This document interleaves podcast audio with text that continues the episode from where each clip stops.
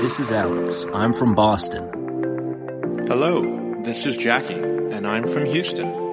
Hey, this is Rahul from Stanford. And we are the Premier, Premier Chels. Chels.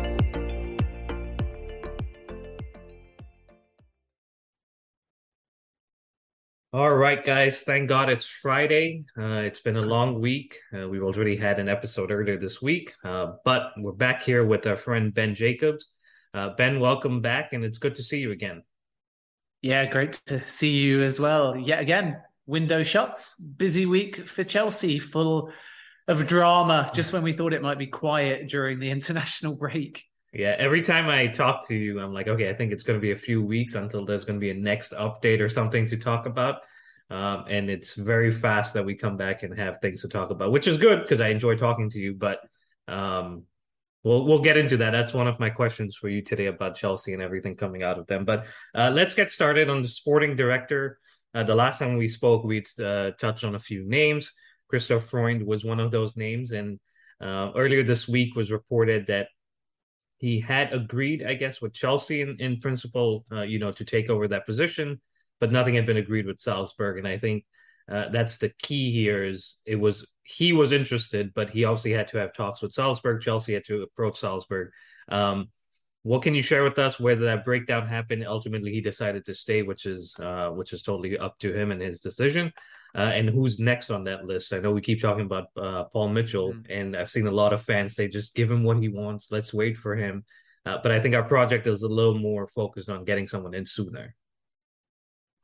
Yeah, I think with Paul Mitchell, he can come in sooner. But Michael Edwards, if he's the number one choice, will be the one that perhaps Chelsea might be tempted to wait for if they keep failing to land targets with Christoph Freund. He remains at Salzburg as per a statement that they gave to me a few days ago now. And then 24 hours later, they made a public statement basically saying that everything was finalized and he definitely wouldn't be leaving. And Chelsea very surprised by this because if we go back to Saturday and Sunday, they'd had a second round of talks with Freund. They had a verbal agreement with him. And they thought that the deal was done. And they firmly believed that they would be able to have a dialogue with Salzburg that would result in him becoming Chelsea's next sporting director. There's a few reasons why the deal broke down. One is that Todd Boehly, and it's important to note this, is looking to build a model in the long term, which is multi club based and he's naturally very impressed by the Red Bull group. And there'll be aspects of it that he would like to bring to Chelsea. But to build that model, you're going to need more than one name and expert. And even Freund, despite his eye for talent, is not necessarily a model builder. He's someone that's worked successfully within the Red Bull model. But if you were looking for somebody to actually strategize and build it, then you're going to have to go more senior. So Ralph Rangnick ultimately is the kind of person that built the Red Bull model. And then Luis Campos may have ideas about different types of models. And then if it is to be determined that Chelsea want more of a City Group philosophy, at least behind the scenes, even if the recruitment model isn't identical to it, then Tom Glick, who's already been employed is going to be very influential in that. And I think that Salzburg sensed that if Freund came, he wouldn't be the only one. And that was one aspect. And then the second part of this is that Freund ultimately went back to Salzburg and was told about his importance to the group. And this is one of the advantages of having a group that you have that ability to say to someone at Salzburg, here's your path. And if we look at players, Benjamin Sesko could have gone to Manchester United. Chelsea were interested as well. In fact, the conversations around Sesko were what led to Todd Boehly being very impressed by Freund. And instead, Sesko sees this pathway and says, no, I don't want to jump straight to the Premier League. I'll go Salzburg, wait in a year's time, Leipzig, and then I know that eventually they'll let me leave. And it's exactly the same with Freund in many ways. He's been given a clear pathway by Salzburg, and he sees that as very valuable to his career. So he effectively U turned on his desire to join Chelsea. But make no mistake, there was a verbal agreement in place as of Sunday night. And then the other aspect, which made it problematic, as I understand it anyway, is that Freund signed a new deal with Salzburg for four years over the summer. And that deal specifically does not have a financial exit clause in the next window. And I don't even think for the next year. So the earliest that a club could come along and just buy Freund out of his contract with a specific number or a clause that allows him to negotiate would be effectively this time next year. And therefore, if anyone wants him now, it's a very problematic and probably expensive discussion. So a number of different factors, therefore, are at play. Salzburg could always play hardball because he'd only just signed. And then Freund ultimately wasn't just going to Salzburg and saying, oh, okay, you're not going to let me leave. He was persuaded by Salzburg after he'd already agreed personal terms with Chelsea to stay at Salzburg. And Chelsea, from that perspective, I think, were a little bit surprised. They feel like the lure of their club and Premier League and what they're trying to build would have been enough. But they still did not at any point agree exit terms with Salzburg. So even if Freund stuck to his guns and said he wanted the job, Salzburg were always going to play hard ball because contractually they were in the strongest possible position. And then in terms of other names, it's not back to square one because concurrent with Freund and Michael Edwards before that, a number of names have been on the radar, which I think is good and bad because on the one hand, it tells you that work is being done to get somebody in for January. But on the other hand, the variety of names still suggest that Chelsea have not fixed how to build the best possible model, which I think is indicative of the fact that the sporting director that comes in will have a say, but also advisors may be needed. Because if you go with Michael Edwards, you're going to be more akin, in all likelihood, to a Liverpool model, very data driven, very sustainable. If you go down the City Group route, then you'll be multi club, but you're not afraid to spend big. If you go down the Red Bull model, you're looking for young talents. And I think that Boehly sees that as the most viable and sustainable and the ones that fail even can still be sold for a profit and that all adds up and allows you to buy more established talent. And then the ones that come through become value because you bought them for comparatively nothing. And then when they explode onto the world scene they're 100 or 200 million pound players. So that's the kind of mentality very youth led very data led and when you look at the names that's not luis campos even though I suppose to an extent at PSG, his remit is to look at young French talents, but historically, that's not necessarily his bag. And because he's freelance and an advisor, he's not there to build the model. He's there to guide in the right direction and to get his hands dirty, but you're not necessarily going to get 10 years of exclusive loyalty out of him. And then Monchi at Sevilla is the latest name that has come into the equation. And I think this is really telling because there's not much substance in that at the moment. There's no indication that Monchi wants to leave at this point in time, but the Premier League has always been a destination that he's been linked with. Manchester United also thought about making an approach for him a few years back as well. But the common ground in all these names, predominantly anyway, is Boehly having direct conversations and they're either recommended or he stumbled across them during the window. So with Freund, he crossed paths. With Monchi over Jules Koundé, he crossed paths. And then with Campos, he was introduced and they held a conversation. And with Freund, Sesko conversations led to them getting to know each other a bit better. With Graham Potter, it was through talks with Paul Barber so this is natural because when you meet people, you develop an impression, and then why wouldn't you go to them? But I think that there needs to be a clear, and don't get me wrong, there might well be within Chelsea, there needs to be a very clear plan first as to what the model is. So not just the who, because a Freund doesn't build your model. That's not his area of experience. A Freund operates within your model. So if you don't have the model first, then Freund as a name has freedom but no direction. So there's got to be somebody else at that football club saying either you have to step up and tell us the model or we have to build the model around you. And There's still not quite that clarity yet externally, but internally, of course, they are either keeping that a secret or they know exactly in what direction they're heading in and they'll reveal it a bit further down the line. But is the model going to be instantly multi club? Is it going to be multi club based upon purchasing other clubs, such as in Brazil or Portugal? Or is it going to be more through partnerships and thus by nature it is a model, but by name it's not quite like the City Group because all of these partnerships will technically be independent, but with some kind of formalization through partnerships. And how quick is it going to happen? And are Chelsea looking at particular regions, as I've just mentioned, like Brazil or Portugal? And how many tiers do they want if they go down the multi club model? And how quickly can they establish that? Are they going to go sporting director, technical director? Are they going to go sporting director, advisor? And this is all up in the air, which is normal because the new ownership group have only really been in for a couple of months. But I think that's just important because at the moment, from the outside in, it looks like Chelsea are looking at candidate A and it's a Liverpool model. Then looking at candidate B and it's a Red Bull model. Then their president of business is from the City Group, and a lot of their backroom staff are from the City Group. And we know that Todd Boehly also likes the City Group.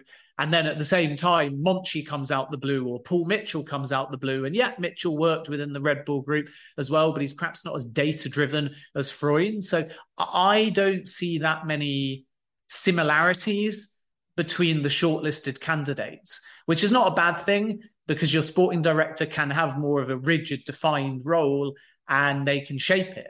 And ultimately, they're looking to fulfill signings to the long term benefit of the club via youth, but also in a shorter term to the first team at elite level. So if they've got a good eye for talent, if they're going to be part of the negotiation process, that's all fine. Things will work. But I come back again to that one nagging, I don't want to say doubts because it's unfair to be too critical when we don't know what's going on behind closed doors. But when I look at the sporting director candidates in their own entity, there's a lot of them and there's not that many similarities. You can't get much different between Luis Campos and Michael Edwards or Christoph Freund and Monchi. And that is my only worry that it looks a little bit like after missing out on Edwards, they go for Freund. After missing out on Freund, they go for someone else. And if that somebody else isn't from a data Red Bull mentality, then my question to the ownership group would be Does that change their model and their line of thinking? And their answer is probably well, no, because we're still determining and building the model. And then my counterpoint to that would be I believe though my opinion is ultimately worthless. But I believe, speaking to people within the game who know a lot more than me, that it is more highly preferable to have the model locked in and then recruit within it than recruit and then build the model around what you've got. Yeah, and that's fair, right? I, I tend to agree with that. Is they need to identify, and hopefully they have internally uh, like you said, and and it's good that it's not out in the public because that's one of the things I, I do want to mm. talk to you about is how much is out in the public. But uh, hopefully they do identified internally what they want to do and how they want to go about it. And like you mentioned, the names all have different characteristics, different approaches, uh, but hopefully they can identify one that fits within what they want to do, so that they can, like you said, maybe his role is more defined to to the sporting director and using his uh, strengths to identify talent, bring in talent, whatever it is. Um, but Ben, on the point of how much is out in the public, right? I I, I know uh, in the transfer window with players, there's always stories, there's always links, there's always rumors. Uh, but as a Chelsea fan, I open Twitter, I open the internet every day, social media, and there's a news story about something going on within the club. It was Christoph Freund earlier this week. Uh, there's a Pulisic quote out there that I also want to touch on. The Tuchel news that was coming out the week before. There just seems to be something going on, and it's always out in the public. Uh, my view is, and maybe that's just you know my cultural upbringing and the way things were done. Um, kind of do what you want in the background. Once you're ready to let people know, let them know. Uh, but why is there so much news about Chelsea? And and I enjoy talking to you about it, right? And I, I, I appreciate your perspective and what you bring to it and and what you share about it. But I just want like one quiet week at Chelsea where we're just focused on on what happens on the pitch. I think it's a fair point. The contrast between the Abramovich era and now is huge. And that is possibly why a lot of Chelsea fans feel like they're in the news constantly because under Abramovich, it was a closed shop and you couldn't have two more different owners. Abramovich won a ton of trophies, but never did media or briefings, nor did Marina or Bruce Buck. Whereas the new ownership group are not only hands on, but they have been forced to some extent to engage with the media during the sale process. And the reason for that is because they were pitching to buy a football club. Now it's a little bit different. And I don't think that they want things out there. But as a journalist, we're not going and asking for stuff that they want out there. We are reporting and investigating based on a variety of sources. So, naturally, with any story, and I'm talking generally now, sometimes a senior official at a football club might come to you and say, I would like this out there. And at that point, you will take that and you will digest it and you'll determine whether you need to go to any other sources or perspectives or whether it's cold hard fact. Sometimes it is because you get sent documentation or it's an indisputable number. At other times, it's just one side, and then you need to go to the other side. But beyond that, when you have so much change at a football club, you have a number of different voices that either have a side to tell or as a journalist, you're just able to delve and find the information. So I think that there's two points here. One is that things will calm down because the new ownership group have only been in for a matter of months.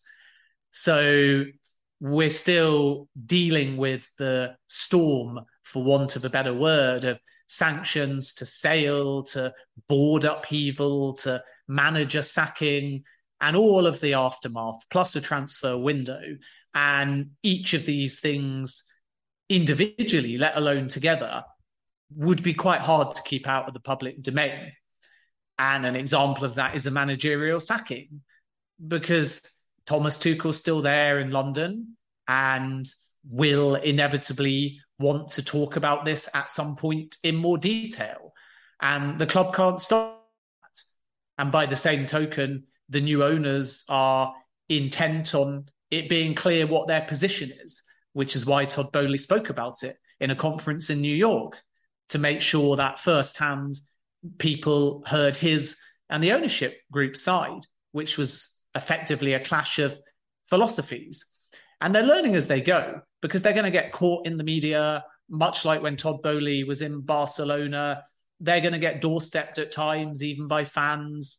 The glare is there for all to see. And that's what you get when you buy a football club for effectively over four billion pounds. Of course, the actual sale price is a lot lower than that, but the committed investment takes it to that large amount. And then when you spend this amount of money and you're meeting agents for the first time, everyone will relay a perspective somewhere.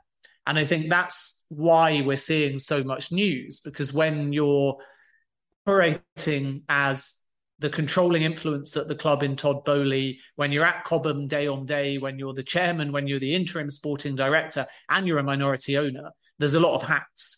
So then when you're hands on and you're interacting, you're going to be asked about a variety of things. Whereas nobody had the chance to talk to Abramovich about strategy, about board upheaval, and so on. But Todd Boehly will be relaying information sometimes intentionally, sometimes unintentionally, but just because of the amount of roles that he's undertaking at the moment and the upheaval. And then similarly, they're recruiting a lot of new people, and those that have been at the club for a while that were affiliated to the old regime are leaving as well and having conversations. And I'm not saying that everyone's going to the media, by the way. I'm just saying that there is a lot going on. And at any club in a window, it's hard to hide things because eventually it seeps out somewhere. It's not always intentional. Sometimes it's good journalism. Sometimes it's a source wanting to speak on record. Sometimes it's a source wanting to speak off record. And sometimes it's a tip off. But fundamentally, so much has happened at Chelsea that you can't keep it under wraps. But now, for example, the sale is done, the board upheaval is done, the new chairman is final, a new sporting director is incoming Thomas Tuchel has been sacked, the season has started, and Graham Potter is in, there's not necessarily a great deal more that's going to come out week on week on week because that that I've just mentioned is six or seven stories. So it almost evens out as one a week. And because they're also big and the whole transfer window is 24/7 anyway, I think it feels like Chelsea's in the news every day. And then naturally, there'll be media that want to jump on certain things like the All Star game comments. And that's not necessarily negative. It's just a reflection of the fact that certain media and individuals in the game feel like football is becoming very Americanized and Todd Boehly is becoming the scapegoat for that. And it doesn't really matter if you like the idea or loathe the idea. It's more about the fact that Boehly is new and has had the idea. And I think that's what perhaps is so atypical about Chelsea at the moment that the ownership group are moving so fast and they're ambitious, but with that comes no back record. So I think if Boehly was saying or doing these things in a year, even if you didn't like the idea, it would be very difficult to call it somebody running before they can walk. It would just be an owner of a football club having paid over 4 billion speaking about his football club having been in there for a year. And if anything, by that stage, Boehly, by being interim sporting director, has got a perspective that no other owner in the Premier League will have. So he has more information, arguably, to talk. When most owners talk about players, eyebrows are raised because you say, What do you know? how active are you involved in this process? But Boehly will have actually been the interim sporting director. But right now, and I'm sure Chelsea fans share this frustration, it feels like he's talking and running within a three month period of upheaval. And there may be a necessity because they need the staff, they need the change, they want to move quickly. They're aware that the window was obviously shutting when it shut and they needed to swoop quickly because they didn't believe that Thomas Tuchel was the right man for the job. And Chelsea fans may dispute that. Tuchel may dispute that. There's two sides to every story. I personally have got huge respect for Thomas Tuchel, but from the perspective of the ownership group, they will argue that they've had to move, appoint, sign, have upheaval, then find a new manager.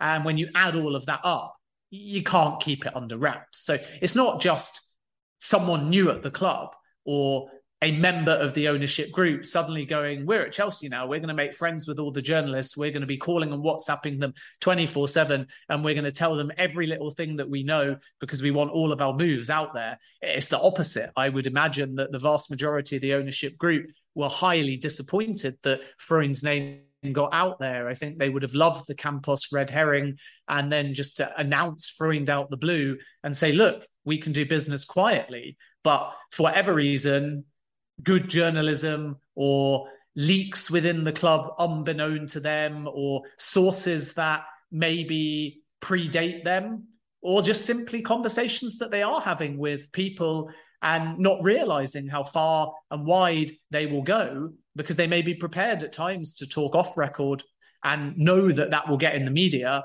As a journalist, by the way, you're not there to trip anybody up. So we're not having a conversation with anybody that we know to be fully off record and then putting it out there. So much of what you do in journalism and you know in journalism is about respecting your source and not putting out information. And you will often know a lot more than you publish for that very reason, because it's not worth burning your bridge and you have to show respect to a source. But there are times when you get given information, whether on or off record and then you're fully entitled either through that method or just through good investigative journalism of finding the information and standing it up yourself of publishing it so i think fans have to live with that paradox because every single day on twitter i get told why are you reporting on that why can't you keep that under wraps why all the chelsea news and then in the same breath from another 100 accounts you get can I have an update on this? Can I have an update on that? So there's an appetite for it, which is ultimately why we're in a job still. So I think the short answer to why there's so much news out there is because it's huge upheaval at the club. And I don't think any club would have the ability to hide all of its news. But naturally, as the new ownership group beds in, they'll find a way and a system of, I would imagine anyway, and if it was me, this is what I would do of tightening up the ship a little bit.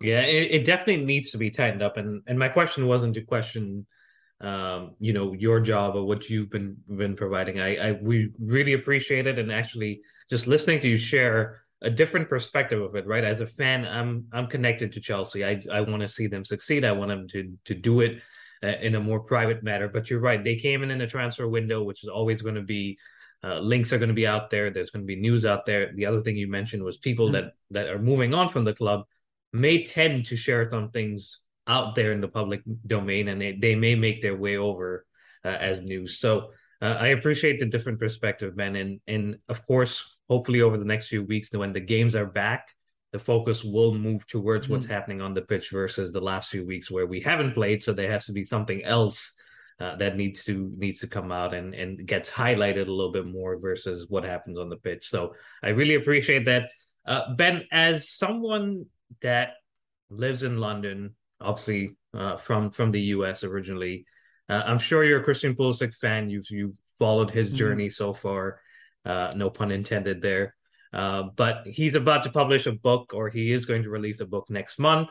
There was a quote that came out of it earlier this week, uh, something about Thomas Tuchel and being dumbfounded and and disappointed that he was not picked for the second leg uh, versus Real Madrid. Again, a fan perspective, right, is Pulisic has been in and out of the news, in and out of the team too, uh, for multiple reasons: injuries, not being picked by Tuchel. We've questioned that here on the podcast. Um, but coming out with this quote at this point of the season, this point of the international break, of course, ahead of the World Cup, which we know is one of the, the drivers for releasing this mm. book. If Thomas Tuchel was still in this job, of course, Pulisic didn't know he was going to be fired.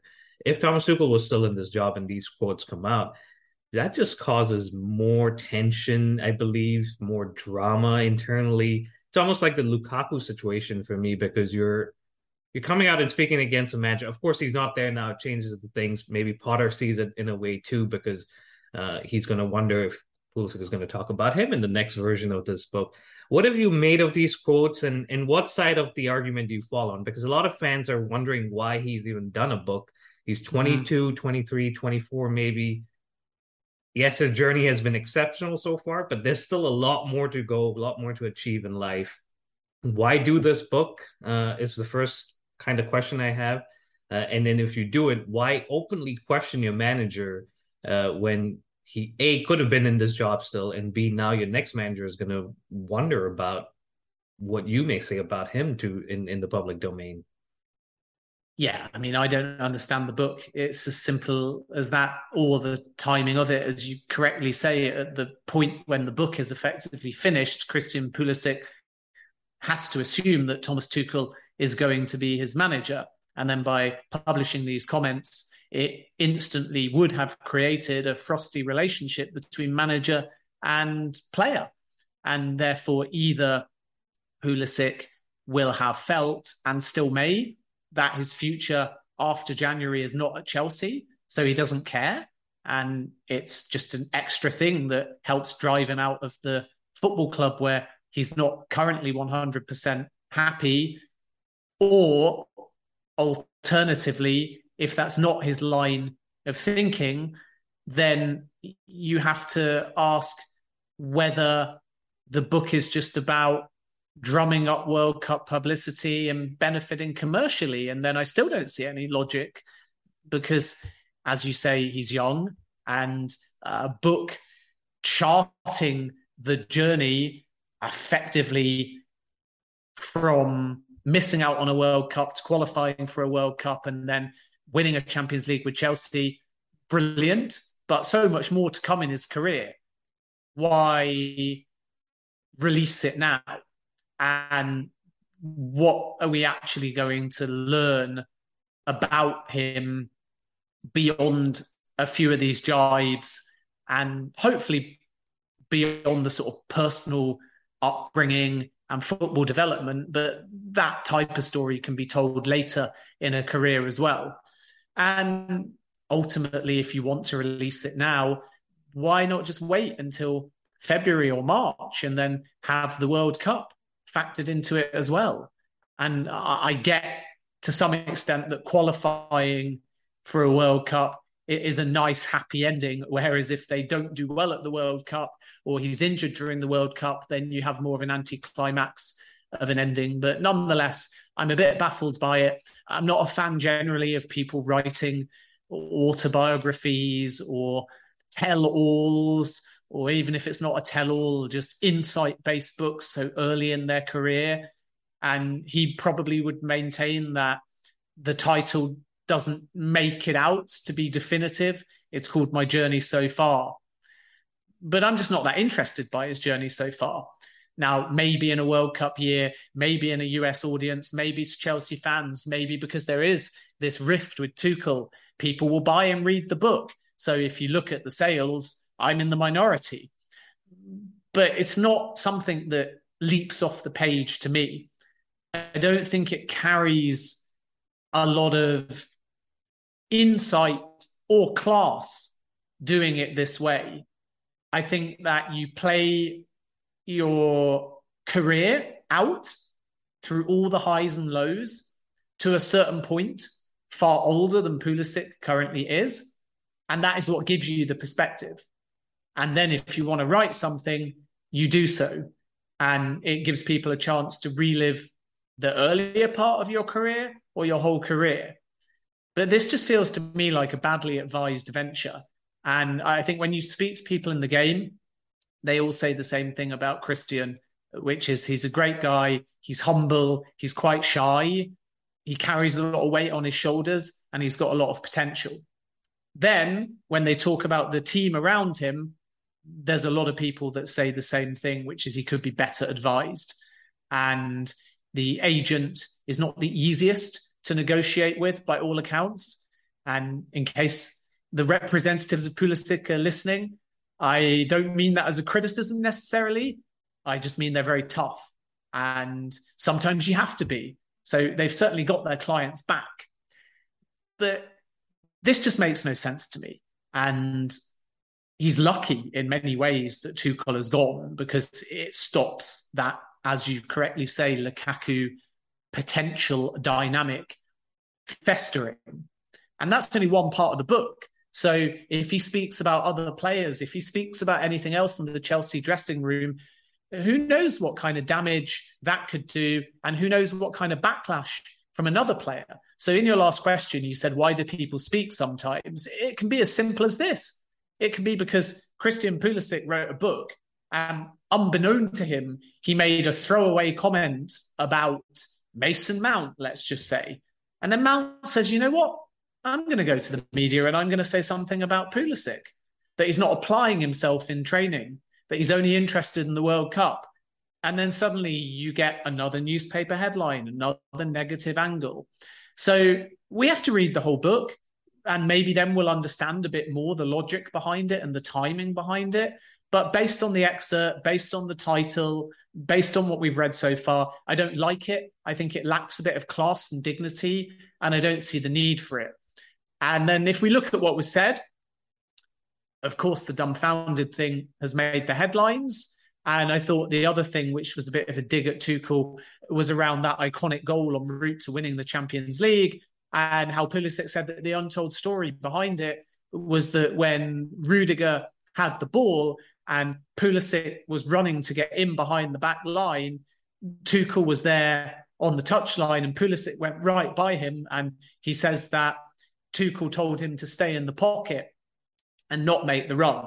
And Pulisic ignored him and scored one of his and Chelsea's biggest goals. And we all know how that story ended. So that is quite interesting. I'm sure there's tons of players, by the way, out there that have ignored their manager on the touchline. So I don't think that's indicative of a rift. But I think that when you read it on paper now, and if Tuchel was still there, it's still not massively helpful in the context of dressing room unity. So I'm genuinely interested to read the book. I've got a lot of respect for Pulisic and his talent and his potential. I hope he stays at Chelsea and does really well. And I also think that he's going to be a talisman if he's fit and healthy and confident at the World Cup as well. But did it need the book now? And when you're weighing up quite a volatile situation at Chelsea, and when you're considering that his whole focus is on confidence, is on football, is on form for Chelsea and for the World Cup. And if he wants to leave Chelsea, it still goes hand in hand because if he's in form, he'll get that move. Juventus, for example, considered him. He likes McKennie. He would have gone to Serie A, but an offer never came because he's short on form and confidence in front of goal. So all Christian Pulisic needs to do, if I was advising him anyway, is work hard, get into the team regularly, impress his new manager in Graham Potter, find a way to be a bit more clinical and consistent in front of goal, and then everything else in his career will take care of itself particularly in the short term. If he wants a move, he'll get a move based upon his form if it improves. If he wants to stay at Chelsea, if his form improves, he'll be happier. If he wants to lead the World Cup by example on the football field, again, he needs to be hitting the ground running, entering the World Cup. And he doesn't have long left now because we come out of the international break and the World Cup is what, only six weeks away. So the book, in all of that context, retelling an old story, having a jibe, even if much of the book is just insightful and interesting and more personal, and helps us understand better who Pulisic is. To me, none of that helps. Get your head down, train day on day, impress your new manager, and do your talking with your feet not a computer or a pen. That that's my perception, but perhaps I'll read the book and have a different viewpoint after I've read it page for page when it comes out over the course of the coming weeks. And I, I can't agree with you uh, more, Ben. It's it seems very commercial driven at this point. Of course, like you're saying, once the book comes out uh, and we get the context of the way things were certain things were said, maybe our opinions change. But um, he saw what happened with Lukaku and ha- how that situation went over the course mm-hmm. of the mm-hmm. year between Tuchel and and him and the club and the fans, most importantly, because Lukaku came in, the fans loved him up until that point. I think everyone was rooting for him, wanted him to succeed, and that the interview came out, and I think fans kind of picked a side. Not saying there were sides, but kind of favor Tuchel in that situation because it was uncalled for from Lukaku. And in this case, yes, Tuchel's not there, but I know he's very near and dear to a lot of fans. And for a player like you rightly mentioned, who isn't playing much, who isn't contributing much, who isn't delivering much when he's given the opportunities, it seems a very wrong time to to to be doing that. Again, our opinions may change, but book comes out, I believe, October 11th, um, which means, as you rightly pointed out, we'll get more out of this going into the World Cup, the few weeks before the World Cup, which only adds to Pulisic being in the headlines. Hopefully, he's fit mm. uh, because he currently isn't. He's missing the game uh, for the U.S. men's national team. And so that all adds to it, keeps him in the news, which is good and bad because, like you said, do your talking on the pitch and let everything else take care of itself. Uh, ben, before we wrap it up, let's talk about um, the Women's Super League. I know CBS is covering them this season. Mm-hmm. Uh, excellent coverage last weekend, which was the first weekend uh, for for that league my team, Chelsea, went away to Liverpool. Liverpool have come up. Um, expecting a win, almost thought it would happen at halftime. Uh, we were one up. Liverpool, to their credit, turned it up. Um, Chelsea didn't, and they end up taking the win 2 1. There were some close calls with VAR. Uh, we won't get into that because that would take a whole separate episode. Uh, but your your thoughts on this upcoming season? There's a huge weekend this weekend coming up with the North London Derby. Chelsea play Man City. Uh, your thoughts on the on the WSL this season and the coverage from CBS? I'd, I'd love to hear more about that from from you. Yeah, I think it was a great start to the WSL season, not for Chelsea, but we immediately can see the competitive nature and how open the race at the top and the bottom of the table is going to be. So that was the main thing that really resonated with me, particularly in the Aston Villa Manchester City game where Villa won by four goals to three. City fought back from 2 1 down at half time. They got 3 2 ahead, and then Villa came back and ended up winning the game. And Rachel Daly scored a couple of goals in that game, having signed from the NWSL. So that one result is indicative for me that we are not going to see any or many easy games for the so-called bigger sides. And it also tells us that Manchester City with a number of big departures are a little bit weaker but they've still got Lauren Hemp and Chloe Kelly so they're going to be capable of goals.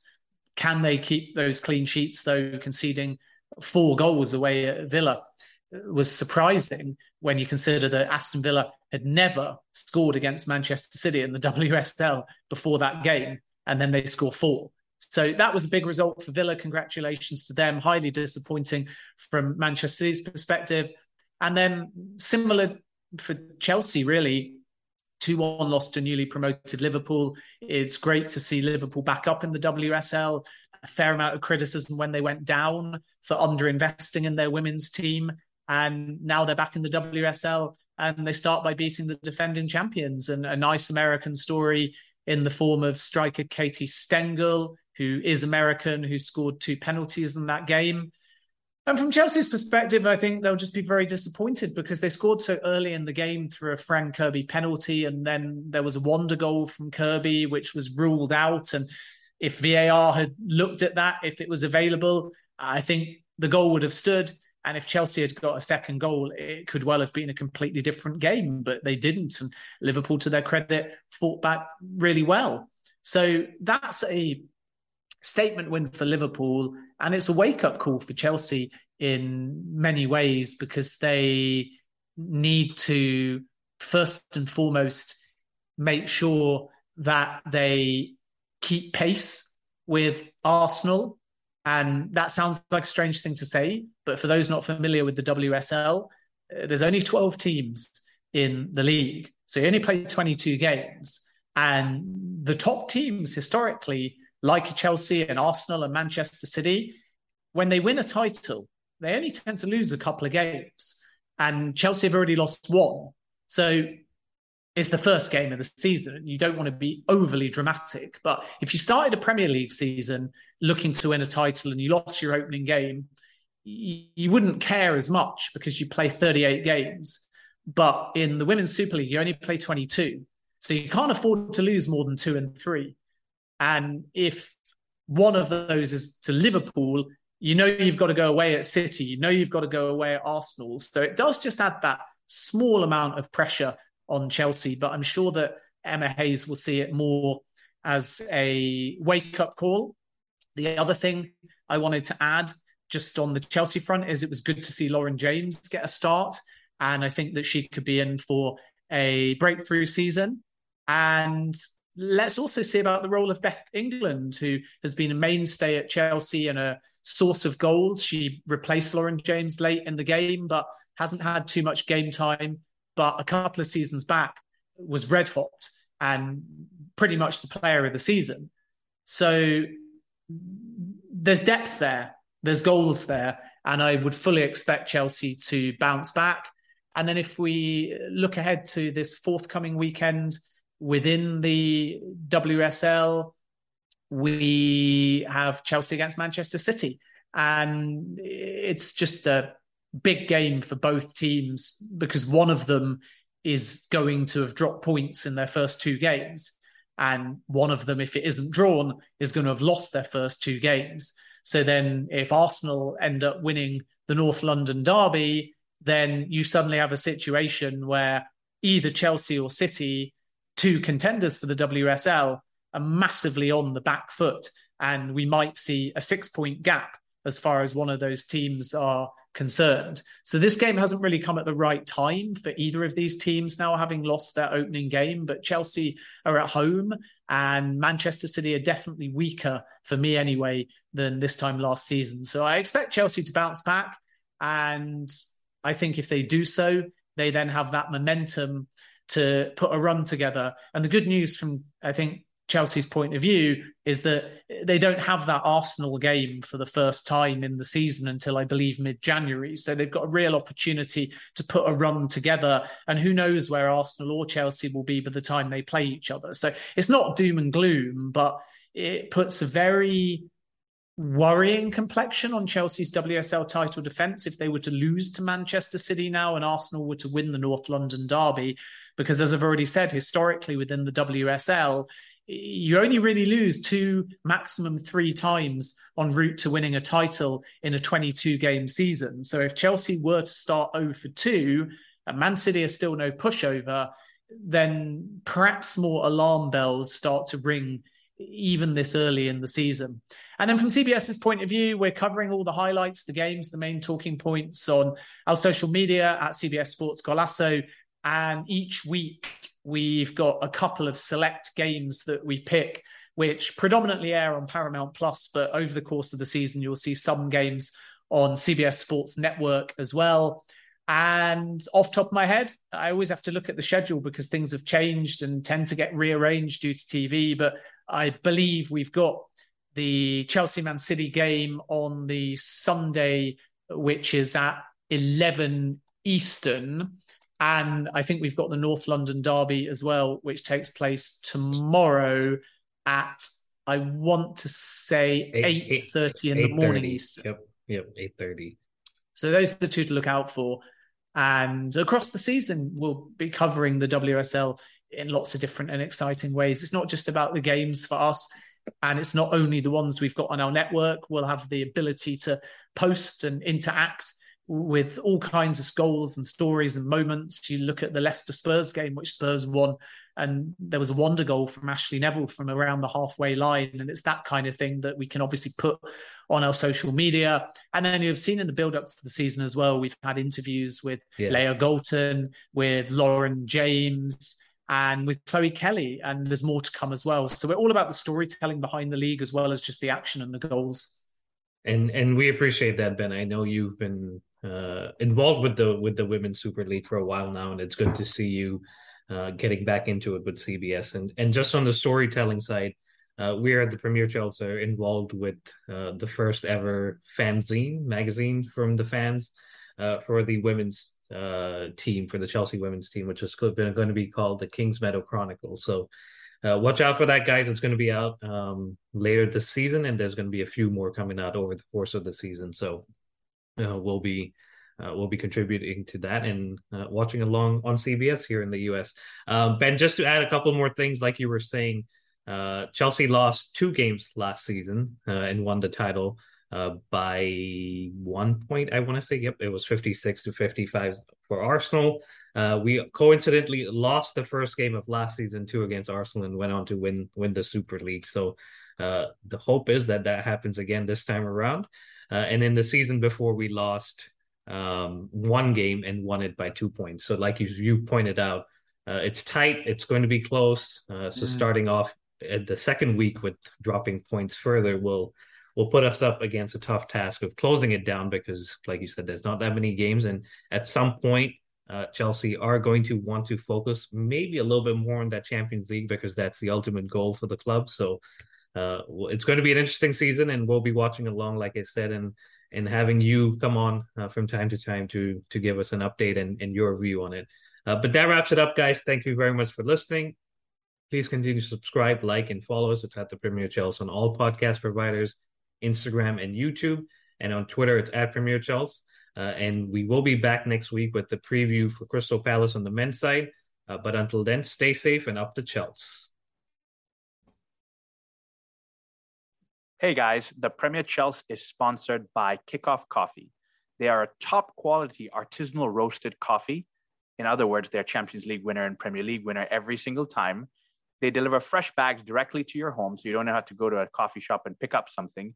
And the best part about them is every bag gives back to soccer charities. 10% of the proceeds go to organizations that use soccer to promote youth social development in the underserved areas.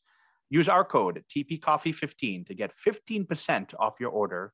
You can order at kickoffcoffeeco.com or check out the links on our social media. Thanks.